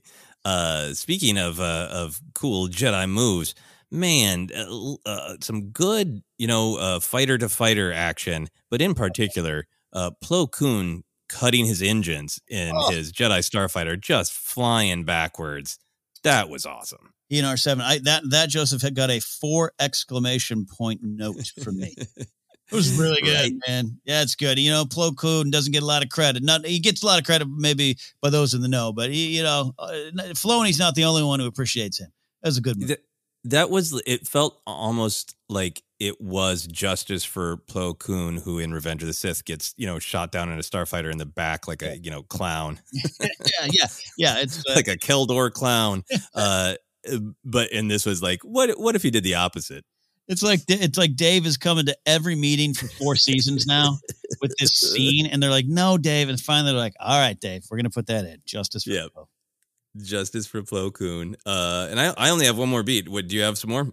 Uh, I had that one there. Anakin destroying the other cannons was a whole good sequence there. You mentioned yeah. some of it, but I uh, love that. Um, and the moment there's again a lot of people getting tossed off, some in, in very uh, just frightening, haunting fashion. But um, Anakin tossing that slaver off the ledge, and they just they stick with that camera angle for a long time, and then cut down. And I guess he survived. I don't know. He lands in a like a vat of fruit at the uh, you know uh, at, the, at the market there, but uh, it just uh, they I loved that they just it's so brutal. They just kept with that shot of. Ah. Yeah, they stuck with it for a while, which was yeah. great, and it did have it was like the Anakin violence ramping up of like, well, let's go a little bit more of the He Man where he just throws the villains in the mud. Like it's okay, he landed on a fruit cart. yeah, yeah. I don't think the other Zygerians that he hacked apart with his lightsaber landed on the fruit cart safely. Yep. Uh, and the only final final one, uh, I mean, we talked a lot about Rex killing uh, Agruss there, uh, that, yeah. you know, but uh, Anakin uh, and the poor the poor Blixus. Look, the I'm not saying I want a Blixus as a pet or that I wouldn't have chopped it up too. in that scenario, it's a, it's a harrowing sequence, and it's a you know another Star Wars character that likes to a creature that likes to kill you. Uh, but it's just like, look, that thing doesn't know what to do. Is there another way you could push it back into the cage or something? Uh, and I'm not seriously criticizing the episode too much, but if I just had this guy, a friend of mine who I've known for years, uh, knows I'm, he's one of those guys that knows I'm a Star Wars fan, but unfortunately he doesn't know how much of a Star Wars fan I am. So he's like, Hey, I'm playing Fallen Order. Great game. Yeah. And I wrote back, sure wasn't cool with the uh, uh, philosophy of killing innocent animals, didn't align with Star Wars morals. And he was just like, I'm just trying to say it was a cool game. And I was like, I, you know, never ask a Star Wars podcaster that question. I just, I, it was a great sequence. It was, a, it was a horror sequence. That monster, the mouth, it just, just was, it was just hungry. Just wanted a treat. Yeah, no, it, it, it, that's uh, in fact it just uh, you know you get that feeling that it is it's kept on the ship, right? Like it's it's yeah. uh, uh, like the Anoobas, I think, in the Citadel, right? Like they uh, are probably trained by their not very nice yeah. owners yeah. to behave that way. Yeah, again, I get it. If I was in that spot and I had a lightsaber, might do the exact same thing in the oh, yes. moment. But uh, oh yes, yeah, yeah, yes, but uh, yeah, we we got a message a little while back from a, a, a listener who was going through playing Jedi Fallen Order uh, o- only killing animals when you absolutely have to, because a lot of the, a lot of them you can navigate. Uh, yeah. They will come and ram you while you're looking for clues. Uh, mm-hmm. But clearly, uh, this listener had had uh, mastered the game and was uh, sharing that that he had managed to uh to turn it into a Jedi lesson by going through a lot of the game without hurting anywhere near as many animals. So you know what? Respect, respect. I, I'm there for that. Yeah, absolutely. Uh, final action moment for me is uh, after all of the uh, the horror, uh, Ahsoka catching that terrified Togruta and just really being this resounding moment of uh, I am here to save people. That's what this is about. Was really nice. I actually liked a lot of it. Um, that whole sequence because another one falls and the cl- couple clones have to save him. One almost falls. It's almost if it wasn't so tragic, I would say it's comical because I'm like, why is everyone just falling, you clumsies? but it's just it just speaks to the tension of the moment and and there to save the teamwork, the connection, uh, not being alone. I think you're so right to to connect it to that. But yeah, I, I, we're there with you on that as well. Yeah, there, there were a lot of fallen Togruta uh, for Mhm. sure. Uh, let's get on in then on moments of uh, comedy, whimsy, weirdness. Uh, what were some of your favorites? Yeah, absolutely. Uh, I love. Well, okay. I don't. I don't want to ever take some of the Kenobi ones there. Um, Oh, feel free. I, I did like the first uh, wh- when he he jumps in. Uh, you know, because he does this later on with Grievous in the in the great uh, famous "Hello there," but Darts is talking, and then Kenobi kind of walks in and does the "Do tell." he's he's the best. Kenobi's really a sassy, sassy man, and doesn't get enough credit for being that.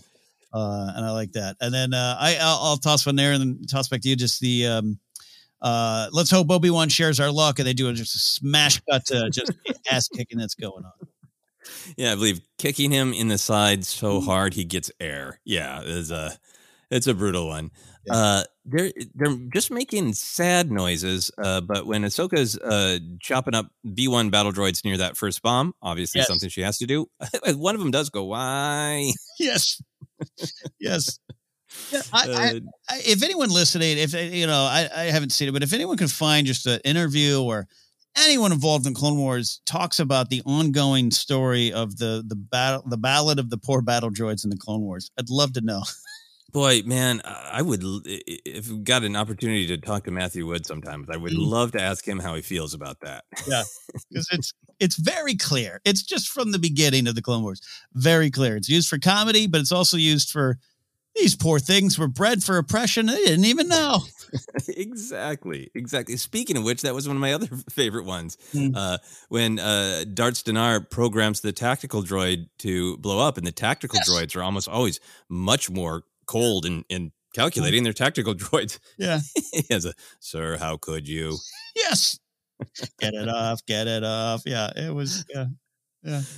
It's really sad. And also, like, I wrote that down as a moment of comedy, but this is yet another moment of like these, you know, uh, the bad guys are are walking through uh, life thinking everyone but them is expendable. The only goal is to be more powerful than everybody else, including the people that, in theory, are there to help you. I agree. Absolutely. Yeah. Purpose Uh, region. Yeah. On, a less deep note, uh, I believe it's the establishing shot of the one of the establishing shots of the second episode when uh, uh, Kowakian monkey lizard is just knife fighting in the streets. yes, there's some great marketplace cameos of like you know species or characters. Nick's Yeah. Nick's card. I think I saw. oh yeah. Yeah, yeah. I love that. Yeah, yeah.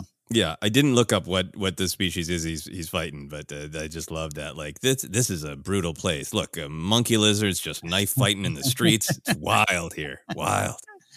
Love that. Love that. Uh, one of my favorites. It's uh, yeah, when Dooku arrives. Uh, he, he- just horror all around him. He's going to a slaver planet that he's helping to reestablish. He's a Sith Lord, and he's just sitting there with his legs crossed over, like he's going to a cotillion. Just, the, just the inherent comedy of uh, Dooku is one thing I love. Yeah, absolutely. Um, th- there's a a, um, a lot of uh, recognizable um, species or alliances that we'll talk about in the lore section, but there's a, a moon or mun uh, watching the um, the what the the I, I can't forget uh, I forget what the actual word is the the selling of the slaves the auction, Auction, there we go auction, yeah, yeah, yeah. Uh, and when they march poor uh, Obi Wan up, he says the Jedi are not so tough. Yeah, love it. That is a great one. Uh, and then my final one is the one I think uh, both you and I have. So I, I'm more than happy to have you share your finals as well Uh, as that, that one. Yeah, no, you're talking about the Dooku sipping a, uh nice drink as the Queen's going on, and he just says he doesn't care. He doesn't. He's not. He knows what he's here to do. Uh, but when it gets to the Kenobi suffering, he says, "I'm listening." yeah, he's kind of marching in there to say, This is the way it is. You shouldn't be doing this. I want this to happen. Uh, and then the Queen says, Obi Wan Kenobi is in despair. he says, I'm listening. It- I think there's a part of me is like, "Ah, Is that too. I- I'm not bothered at, at by it at all. I love it, but like I think at different points in my fandom, I would have been like, "Is that a little too on the nose of kind of Uh-huh. real world of like what?" Uh, but it's it's so funny to me because it throughout this episode is just like, "Oh, I want them to die." Yes, yes, it it, it, goes beautifully into that theme of Dooku. But yeah, I love, it. Yeah, uh, uh, uh, by far for me the uh, comedy whimsy highlight. I'm listening. A- Any more for you? Uh, well, no, no, we we uh, uh, got it. Uh, I did. The, the, there's a great line from uh, I think it's uh, Kenobi. Here, so what is happening is attracting plenty of high class scum. I think is the yes.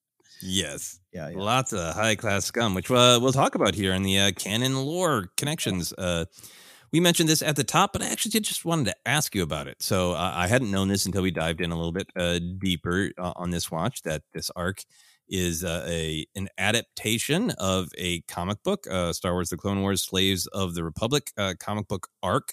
Uh, that I believe was also written in the comics by Henry Gilroy, but uh, written in, to happen kind of in a different period of the Clone Wars. Asajj Ventress was in it. Uh, Ahsoka was younger, uh, so obviously they liked it, wanted to adapt it, but they had to change it up for the television show. Uh, so what I wanted to ask you about is, you know, we we've been going through this uh, period in modern canon where events aren't erased from comics or books, but when they're brought to the screen, they're a little bit reinterpreted. And you know, fans have different uh, strong opinions about this. Uh, but this was this was affecting to me of of that uh, sort of uh, evidence that EU uh, or Legends, whatever you choose to call it, was never sacred when it came to Star Wars on screen. Always trumps, right? Yeah, yeah, yeah. And look, and and, and, and it's two sides to it. Of of of uh, and and you and I have um, ex- expressed our opinions a little bit on on some of the Legends EU stuff, and and and what we've always said is. You know, there's always some good stuff in there. There's always some characters there, and I think this is an example of yeah. Um, they looked at this and they didn't say this is gospel. They said, "Yeah, great, let's adapt it. We need to change some things, including the time frame and the designs of the characters because it was a different time." Uh, but also shows yeah, there's clearly uh, all through that era great stuff, great concepts, great things that uh, can still to this day be reworked. Uh, and I am always open to that. Uh, Thrawn, you bringing him back? Great. All right, let's see how you do it. All right, Mara Jade. Everyone still want Mara Jade? I don't know. Let's see how you can do it and do it a little differently, but take a great concept, move it. I think this is a great example on all sides of that discussion of the EU and proof again that George back then was like, no, no, it doesn't matter. Just put it what we want into the story. Yeah, yeah, and I, I think it's great that Henry Gilroy was uh, was clearly involved in in adapted uh, the story, and I'm so glad that the story did make it to the screen because I think it is an important part of this whole whole era, whole story. Hundred percent, hundred percent. Excellent. All right, so onward to some other things. Uh, I w- was confused. Uh, I was like about those birds that uh, pop up. And like, are those uh, convores? Uh, no, those are Kiros birds or Kiros. So if you're collecting birds in Star Wars, Ken, those are Kiros. Those are Kiros. Closely, yeah. It probably maybe cousins or something, right? But uh, Maybe, yeah. I mean, the Blixus we saw this episode. Uh, Mm. We talked about this last week uh, because in the previous arc with Pong Krell, we meet the Vixus, uh, and uh, I'll, I'll read again what they have there on Star Wars Wikipedia. Uh, they shared a common ancestor with the Rathtar, Vixus, and Sarlacc, all possessing a large maw, tentacles, and a voracious appetite. Each was native to different worlds, and the different species had adapted separately to become great hunters in their specific environment. Again, the Blixus's environment apparently is the back of a cargo ship. yeah, look, like I said, I'm I'm a big time animal lover, but uh, you know, I uh, respect snakes enough to stay away from them. So we all have certain, you know, the Blixus and these Sarlaccs and these Rathtars. Eh, you know, not my favorite. Yep, yep. Uh, all big, bitey tentacle creatures causing problems throughout the galaxy, no matter no matter where they're encountered. Mm-hmm. Uh, a not uh, a a ancestor with uh, the Blixus, Rathtar, Vixus, and Sarlacc is the Breezak. Uh, this is the great Zygerian uh, gliding lizards uh, that we see throughout the episodes. Uh, the the last two in particular, uh, it's just really cool, isn't it? Uh, yeah. Again, speaking of, I, I, so I don't love snakes. Love lizards. Love. I've had some iguanas as pets, and uh, our backyard here, uh, and and a lot of people's backyards. But in Burbank, like Grace and I just have this backyard that just attracts fifty uh, lizards every day, and it's like my favorite thing to walk out and try to try to communicate with them. They run away, uh, so I just love any kind of design like this. This is uh, also uh, uh, why uh, I love uh, you know Kenobi's mount in uh, in um, Revenge of the Sith. Uh, I love those kind of creatures. So love the design. Love about love a Breezak. Want one. Yeah, yeah, that one shot where they're kind of flap hopping in the air. Uh, so so great, and uh, the and of course, the Zygerians also pop up in Bad Batch, and I, th- I think it's a great, uh, Mm. uh, in some ways, continuation of this episode from the Zygerian perspective of, of showing, like, yeah, all right, the Republic's fallen, let's get back to business. hmm Yeah, and, and and you're right to point that out too. I remember we discussed it then too. Yeah.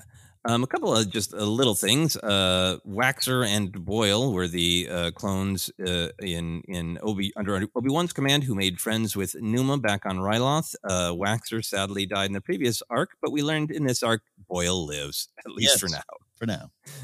So that was nice. Uh, those sniper droidekas uh, that pinned down Anakin and Ahsoka, very cool. I looked them up. Uh, they appear in one other Clone Wars, I believe, book, but those were also just damn cool, right? Uh, yes, uh, I actually did make a note of that. I skipped it over, and yeah, I guess it was an action moment I wanted to talk about. Yeah, no, uh, yeah, the Droidekas have always been one of my favorite Star Wars designs, even in 1999 when I would tell you otherwise. Uh, absolutely love them, uh, and that's just a great little uh, little model. Hey, you know, you have biker scouts, snow troopers, shore troopers. You need to have different Droidekas. Yeah, exactly. I hope they uh, pop up more places because those were awesome. Yeah. Um, moving into one of the big canon lore connections that I'm so curious to hear your opinion about. Uh, Mm. Not only does R2 uh, carry and then eject a lightsaber for a hero, uh, he does it for Anakin, Obi Wan, and Ahsoka, which is a total of four lightsabers. Yeah, yeah. but then we get it complete with um, the sequence of nods from the heroes involved and the finger salute uh, from Return of the Jedi. So where are you at with this, Ken? Is this uh, is this too much uh, R2 shoots a lightsaber poetry? Yeah, and, and there's that music cue too, right? Like it's it's there. Um, here's the thing. No, at this point, no. Um, I could see at one point maybe me going, I get it, I get it, and I could see someone right now saying something, everything, and I wouldn't disagree or would definitely wouldn't fight you on it. I'm also not here to fight with anyone on Star Wars stuff or try to avoid that. Uh, yeah, for my own health. I, I, I at the end of the day, I, I do love it. I do love it. Um, now for me, my head canon goes like this uh, in trying to get into because also I think the connection goes and you did a big Star Wars counseling uh, on Luke's plan in Return of the Jedi. yes. It, it's Anakin's plan is not unlike Luke's here. Bunch of things happen and they make the best of it. Uh, and so maybe R2 had some conversation with Luke about that. You know, hey, you know, tell you what, put the lightsaber in here. Trust me, this works. How do you know it works? Just trust me. Trust me. Yeah. This works.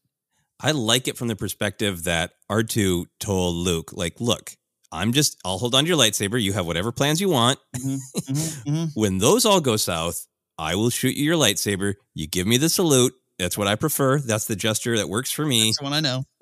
That's the one I know. That's the one I work with. Then it's all great. Yeah, yeah. So and from that angle, again, we we always Star Wars needs to be fun, and and I think there nostalgia becomes this dirty word, or references become a, a dirty word. And I understand they can sometimes be heavy handed and overused. This is slightly heavy heavy handed, but I think it's really fun. And also, this is what 2011.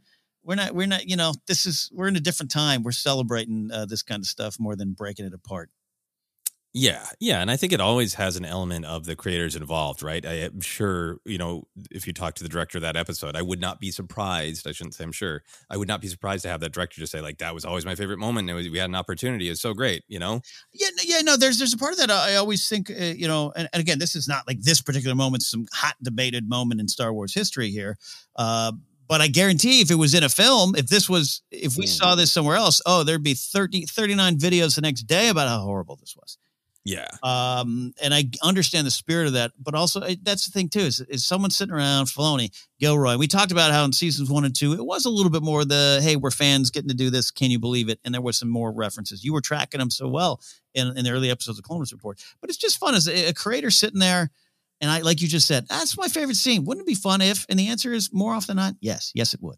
Yeah. And I think the, the thing that ultimately makes me come down on it, uh, it with a thumbs up is that it's actually works emotionally. It's a subversion. So if you know those beats, right? It, from the second that that R2 takes the lightsaber, like you're ready to fist pump, right? Because uh, something horribly unjust is going on. Our heroes that we, you know, like and admire are being treated horribly. It just an awful thing needs to be stopped and it's got that heroic flair and and you you're feeling your Return of the Jedi feelings of like, yeah, the hero has come and they are going to put a stop to this, and then you get a total just subversion of that, where for like a very few beats.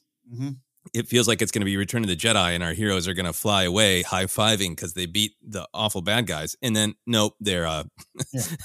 they're electrocuted and, and contained Yeah. you know so quickly it's a subversion i feel like it, it works on on an emotional level with uh, great intention to make you think it's going to be return of the jedi and it isn't It isn't. Yeah, and I, I think that's great. I think it's it all works. And uh, again, fun moment, moment with purpose, like you like you said there too. Which is uh, at the end of the day, the big I guess measuring stick of, of these moments. Um, uh, and I don't mean to get into this, this weird tangent of defending it versus any modern day arguments, but it's like you know Luke lifts an X Wing out of the water, and we've got you know hate essays being published for days, and it's like it's the same spirit, it's the same Star Wars thing, and it's it's also done with good purpose. I think. yeah absolutely I, I think that's a really great way to look at it is like what is the purpose and and go from there um, you mentioned this and it was really fun to track uh, in the star wars galaxy uh, who would happily show up to an auction Yeah. Yes. to uh, purchase other sentient beings. Uh, well, we have uh, the Moogan, uh, who are in Alien don't feature a lot. They are the ones who uh, were selling, uh, you know, diluted poisoned goods to Mandalore Mhm. in that arc. Uh, we of course have a Neimoidian. Uh, we have a Hutt Gorga in particular, I believe, and uh, that Moon or or Mun. Yeah. Yeah. who's very excited that the Jedi aren't so tough. it's it's very Nute Gunray, uh, uh, uh, kill her or something. Yeah, yeah, uh, and I might have missed some, but I, I- that was really fun to see. Like, yeah, these are these are the uh, groups of people who come from cultures uh, of ideologies of of greed and control and power, right? totally. And and that's that's the thing too. I, is I like that for a lot of these these groups, like we know that that the Modians are motivated by greed, the Hutts are motivated by control, uh, the the Moons or Muns they they uh, run the banking clan and they they have a different perspective of control and manipulation. So Yeah. I really like that. Um, Anakin mentions that Shmi was sold in a market just like this before the Hutts bought her. How did that land with you? Uh, actually landed really well. It, it was a as a great kind of um, you know I'm not dying to see the tragedy of Shmi being sold, but it, you know that that little bit more, of the history and, and and getting a little bit more and just knowing that that that was known. That's a real story and that's something that's part of Anakin's life and history and, and why it would affect him. Because again, it's all this trauma is not easy to process and not easy to just move past. So it, it, I, I, it was a great reference, a meaningful reference. Yeah, I think I thought that was really powerful. I really enjoyed that. Uh, final thing that I wrote down is Anakin's cover name uh, when he is pretending uh, to be somebody in the the trade of uh, of giving Ahsoka away or or selling Ahsoka. His cover name is Lars Quell. uh, yes. What did you think of him using Lars as a part of his cover name? Uh, I, I, uh, absolutely. You know, it, we we all can't have uh, Jackie Daytona as our cover name in a bar, but uh, I, I really, I, it, and and and I love. I actually had to stop and I was doing some some Wikipedia references, uh, digging on was that a name that he took because he's mentioning that that the one guy he kills and he's and the queen's like all about it and and you know it's like I, I was fascinated by the choice of that. Yeah, this I, I I really think it's great that he's like um Quell. That's a cool sounding name. Uh, what what else? Lars. Yeah. or it just also like oh wow, you're really not letting go of uh of your past. That you're you're pulling names associated with uh, your trauma. Yeah. Yeah. Uh, any other canon or lore connections that you noticed? Uh, let me. I, I just clicked off to go to Wikipedia. Um, yeah, no, we yeah we mentioned uh Anakin Anakin being shocked again and everything. It's just been it's been. Uh, I don't want to put say the word fun. I'll put quotation marks around that. Fun tracking Anakin getting shocked or electrocuted all through the Clone Wars, leading up to some of his bigger life events later on. Yeah, there's a, a big video to be made of all of the scenes where Anakin gets electrocuted in some way. Yeah. Uh, comic books included.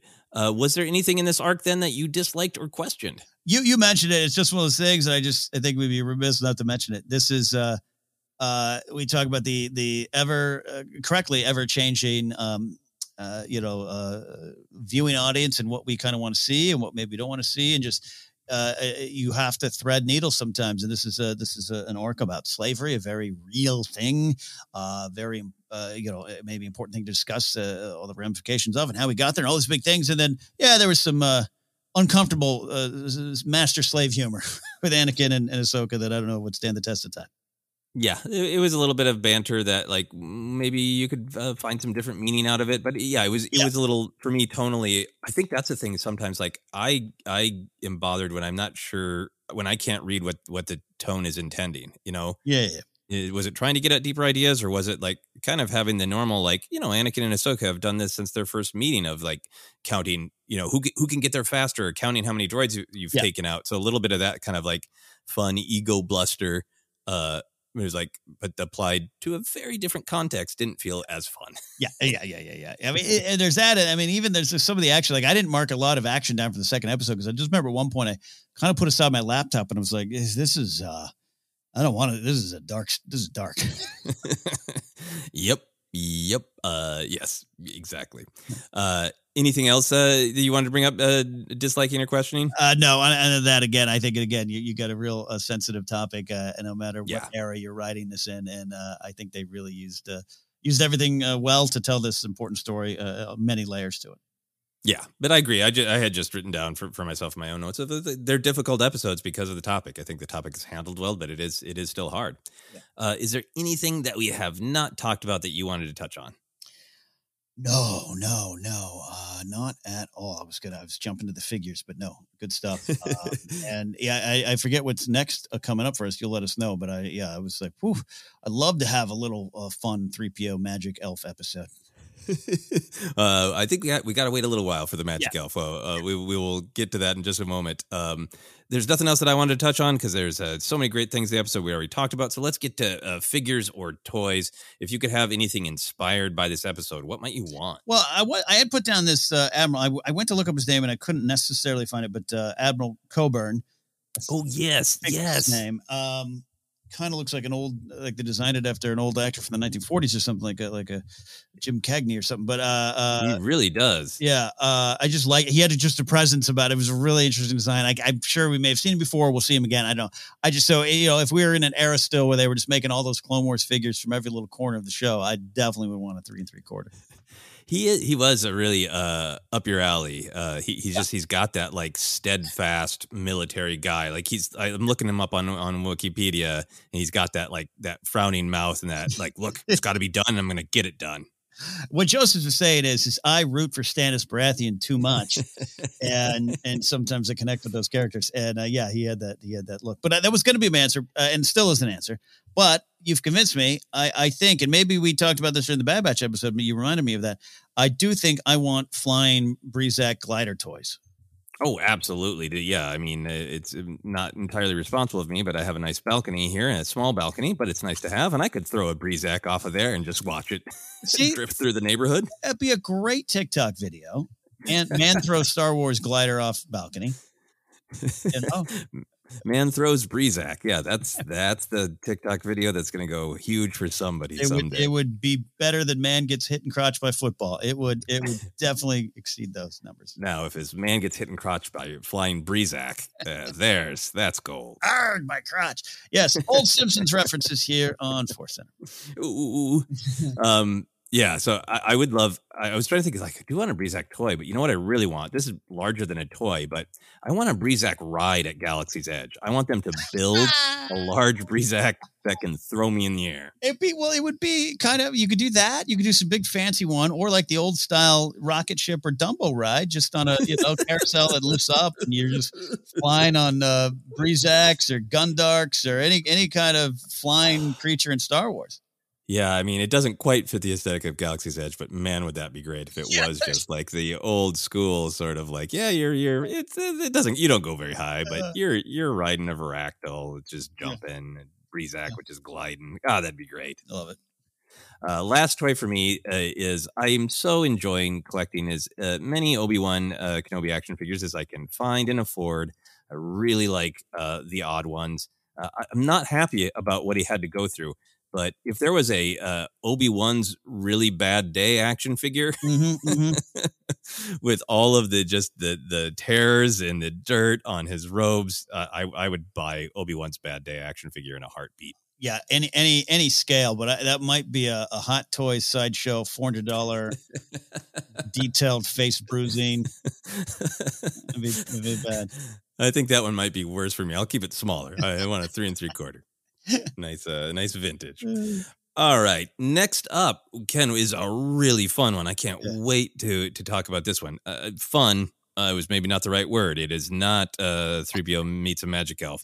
It's uh, one episode, season four, episode 14, A Friend in Need. Uh, there is some heavy stuff, but there's some cool stuff. This is an Ahsoka focused episode. Uh, we got some Bo Katan. Uh, this is an episode that uh, I stayed up late after watching Bo Katan's uh, live action appearance in Mandalorian and then watched this episode. So I'm really excited to watch it with you because I think it's a great Clone Wars episode, but I think it has extra excitement uh, given uh, a lot of the characters' appearance in the Mandalorian. Uh, can't wait. And yeah, uh, you know, I, I like that Bonteri family, and uh, let's do it. Yeah, a lot of Bonteri action coming up. I also like that you kind of suggested that you and I go to a cabin and we get some hot chocolate and get some blankets and watch uh, Star Wars together. And I would want to do that. I think we should plan that. Absolutely. A big cabin of Star Wars sounds great. Uh, I'll take my Breezak up there. Yeah. Um, what do you think the moral of this episode of our podcast should be? Wow. Okay. Yeah. Um, I was to say, in the darkest of podcasting hours, when clicks and views can be a challenge, and uh, everyone wants to uh, kneel to the power of clickbait, you can still find hope in being who you are. Oh, that is great. Uh, hope versus fear versus angry clickbaits. I love it. Uh, do you want to let people know where they can find us? I would love to. We're the Force Center Podcast. We can be found on Twitter at Force Center Pod. We're on Instagram, YouTube as well. I always say those every week, and they are a little less active than our other spots, but stay tuned. More things coming to those locations. Uh, also, uh, we're on Facebook. Remember Facebook? Uh, get into the metaverse by liking us at the Force Center Podcast over there. You can get merch at teepublic.com slash user slash Force Center. You can get an audio book on us by going to audibletrial.com slash Force Center. The podcast is available in a lot of different spots, including the classics like Apple Podcasts, Google Podcasts, Stitcher, TuneIn, Amazon Music, Spotify, and more, including iHeartRadio. And don't forget, you can support us directly if you so choose at patreon.com slash Force Center. You can follow me at Ken Napzok or go to my website, kennapzok.com, where you can link to things like comedy show dates, my music show, Pop Rock and Radio, or more. And for Joseph, you're going to want to go to these spots.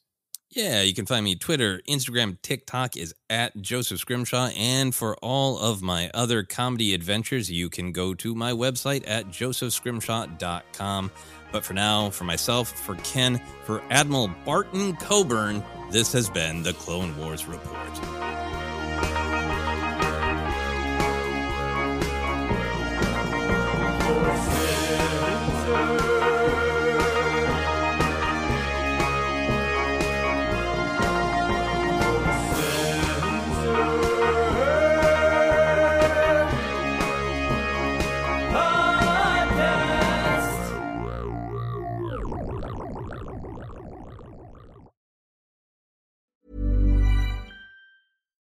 Deserves the best, and there's no better place to shop for Mother's Day than Whole Foods Market. They're your destination for unbeatable savings, from premium gifts to show-stopping flowers and irresistible desserts. Start by saving 33% with Prime on all body care and candles. Then get a 15-stem bunch of tulips for just $9.99 each with Prime. Round out Mom's menu with festive rosé, irresistible berry chantilly cake, and more special treats. Come celebrate Mother's Day at Whole Foods Market. Planning for your next trip? Elevate your travel style with Quince. Quince has all the jet setting essentials you'll want for your next getaway, like European linen, premium luggage options, buttery soft Italian leather bags, and so much more. And it's all priced at 50 to 80% less than similar brands. Plus, Quince only works with factories that use safe and ethical manufacturing practices. Pack your bags with high-quality essentials you'll be wearing for vacations to come with Quince. Go to quince.com slash trip for free shipping and 365-day returns. Hi, I'm Daniel, founder of Pretty Litter. Cats and cat owners deserve better than any old fashioned litter. That's why I teamed up with scientists and veterinarians to create Pretty Litter. Its innovative crystal formula has superior odor control and weighs up to 80% less than clay litter. Pretty Litter even monitors health by changing colors to help detect early signs of potential illness. It's the world's smartest kitty litter. Go to prettylitter.com and use code ACAST for 20% off your first order and a free cat toy. Terms and conditions apply. See site for details. Even when we're on a budget, we still deserve nice things. Quince is a place to scoop up stunning high end goods for 50 to 80% less than similar brands. They have buttery soft cashmere sweaters starting at $50, luxurious Italian leather bags, and so much more. Plus, Quince only works with factories that use safe, ethical, and responsible manufacturing. Get the high-end goods you'll love without the high price tag with Quince. Go to quince.com/style for free shipping and 365-day returns. Mom deserves the best, and there's no better place to shop for Mother's Day than Whole Foods Market. They're your destination for unbeatable savings, from premium gifts to show-stopping flowers and irresistible desserts. Start by saving 33% with Prime on all body care and candles. Then get a 15-stem bunch of tulips for just $9.99 each with Prime. Round out Mom's menu with festive rosé, irresistible berry chantilly cake, and more special treats. Come celebrate Mother's Day at Whole Foods Market.